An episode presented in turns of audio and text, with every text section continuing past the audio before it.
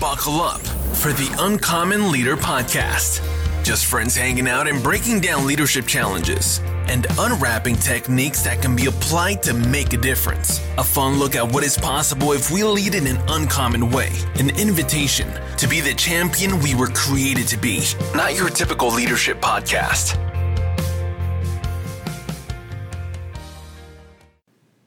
Hey, Uncommon Leader Podcast listeners. This first month of episodes at Growing Champions has been quite a compilation of great leader interviews. I'm sending on this episode as a mashup of some of the uncommon responses that I got from the interviewees. Thank you so much for tuning into this podcast. Now let's hear just a few snippets of what you heard in these podcasts from these great leaders. In the inaugural episode one, we heard from Dr. Paul DeChant, blogger, consultant, and author of Preventing Physician Burnout. As leaders, it's our responsibility to change ourselves so that we can implement these changes in our organization.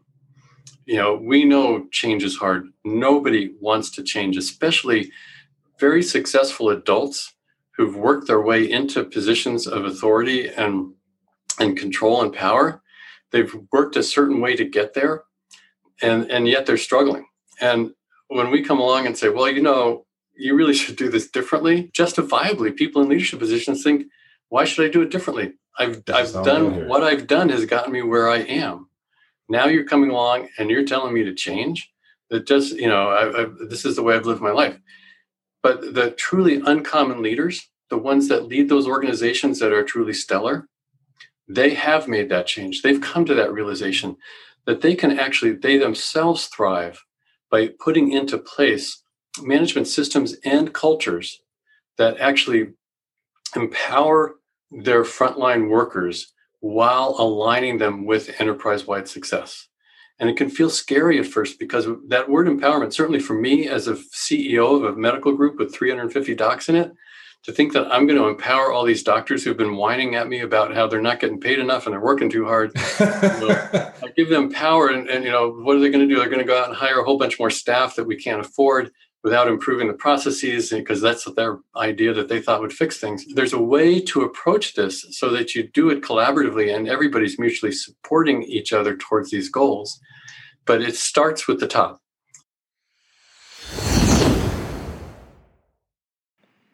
In episode two, I talked with Tom Carmazzi, former CEO of Tuthill Corporation. He spoke about overcoming the challenge of stuttering when he was a young teen.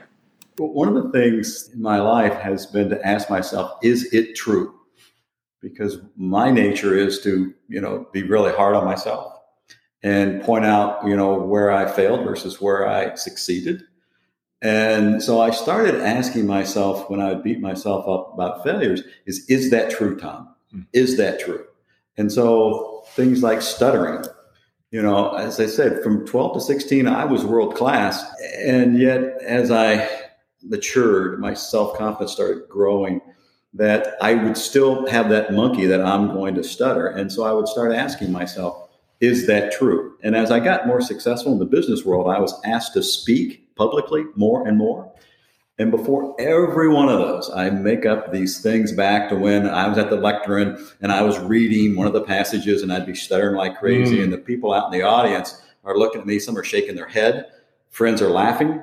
You know, I, I play that picture and, and, and, and, and I'm playing that video, excuse me. And it, and it's like, but is that true, Tom? When's the last time that happened to you?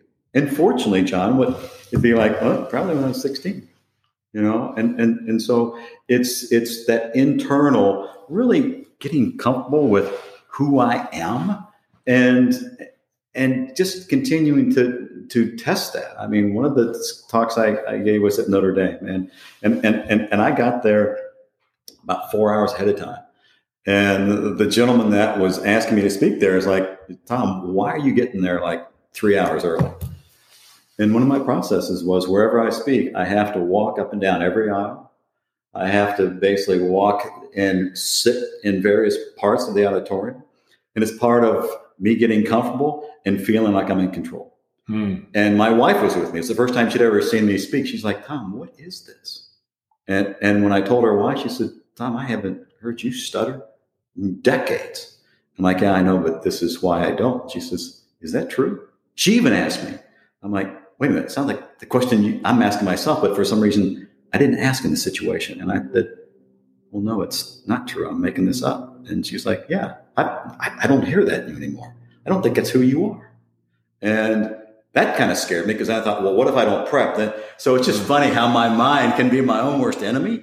So back to your question, eh, you know, those internal things is really having confidence in who I am. I mean, God made me this way for a reason. And can I just trust that? Hmm. Just trust it and and choose it. Choose it, not run from it. Choose it. So yeah, that's that's my answer, John. In episode three, I spoke with Adam Ward, forensic betterer, and I asked him what keeps people from changing you as a consultant overcome that barrier. It's pride. If you're not humble and you know no one's going to be able to to teach you anything. And so I've said no to working with a lot of leaders over the years literally after deciding after a minute conversation. Now, the conversation was an hour long, but I'd already picked chosen a minute in that, it wasn't going to work. And that's just something you pick up after working with so many organizations, so many different industries. People like to think that we're unique, and I mean we are, but our problems are you know the same issues. So if if we're going to improve something, fundamentally we've got to have humility to to begin with. And you know Maxwell says once the pain change is less than the pain of remaining the same, right? That, that's when people, people, will change. change, right? Absolutely. Right. So the process of getting someone to change is painting that future as a way that's so much better than the current way that they'll go through that change process. And that can be, I mean, I know, John, you talk about your seven F's, and that can be in any one of those areas. Mm-hmm. And, and, but just finding, finding what that imagined future could look like and then breaking it down into to simple steps to getting there and then a lot of emotional roller coaster coaching as you're going through the the individual issues because change is is hard, especially organizational change. And you know, you you and I have done that at you know Fortune 50 companies, and you know we've worked locally with small nonprofits, and and so the bigger the change project, the the tougher it is. But the the, the leaders are going through the same thing the whole uh, any size of company.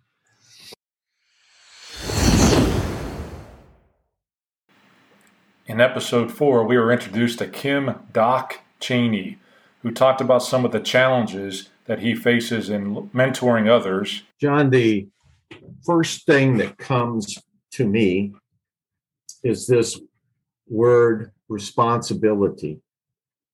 Responsibility for those I'm coaching or I'm mentoring or whatever term that we would use the responsibility of the problem, the responsibility of relationships, the responsibility of even in a consulting role or the or a coaching role.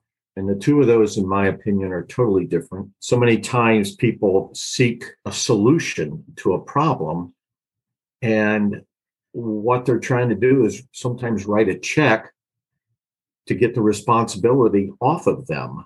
Hmm. And, and you got to watch that in any situation. I think a person's ego never wants to be wrong.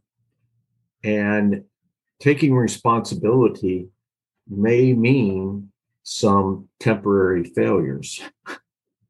as we learn our way to a solution and that's that's part of the challenge and i it goes back also when you're mentoring somebody keeping them responsible mm. and you me responsible to my role when i get over what i call over my 100 over my role and into their lane as they become successful are they successful or was i successful And how will that help them with the next opportunity that arises? If I'm too far out, not as much as it could have been. And episode five did not disappoint as I spoke with aspiring author Patty Hamilton, who talked about the impact her mother had on her story and still today. I think that I would be remiss if I did not recognize my mother in this. Okay. We lost her uh, earlier this year at 89, and she has often been my best friend throughout life. She had her own little team that she managed, four of us, and she did it with a style that I love to continue today. She talked to us a lot, she coached us a lot, she gave us some really good tools to, you know, to, to conduct ourselves out in the public, which was very important to her because how things looked, how we were, how we behaved was very important to her. So she would say things like, when we went to the store, keep your hands to yourself. We couldn't say the word lie. We had to say story because that was like a curse word in our family.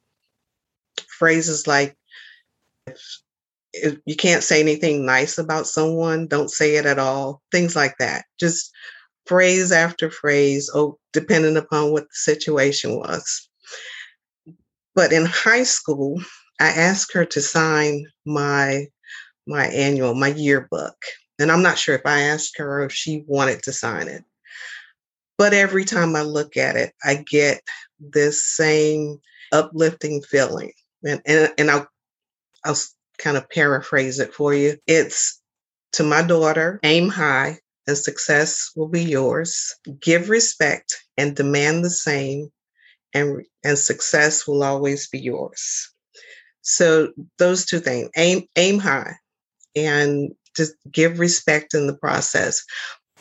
But I think the one part of that that really sticks with me is to demand the same. So I always always felt confident going into any space feeling like I belonged. And I got to give her credit for that because uh, she gave me that confidence that it behaved like that toward people. If I gave people respect, then I should expect the same back toward me. And for the most part, it's been true. I hope that you enjoyed this bonus summary episode of the first five of the Uncommon Leader podcast. As I started this podcast, I wanted to create something that would help you grow on your leadership journey by learning from others who have already been there. With regards to the production of the podcast, I know I'm still learning. It's been both fun and frustrating. Editing is something that I'm getting better at, and I know that I'll learn to even ask more uncommon questions to get uncommon responses from those that I'm interviewing. I'll also rely on your feedback to help as well. Do you have an idea of what you want to hear? Do you want to be a guest? Drop me an email at john at growingchampions.net. I'd love to hear from you. And if you want to hear these full episodes, not just the snippets that you heard today, then go to www.growingchampions.net backslash podcast, or you can subscribe on your favorite platform like Spotify or iTunes. Thanks again for listening, and until next time, go and grow champions.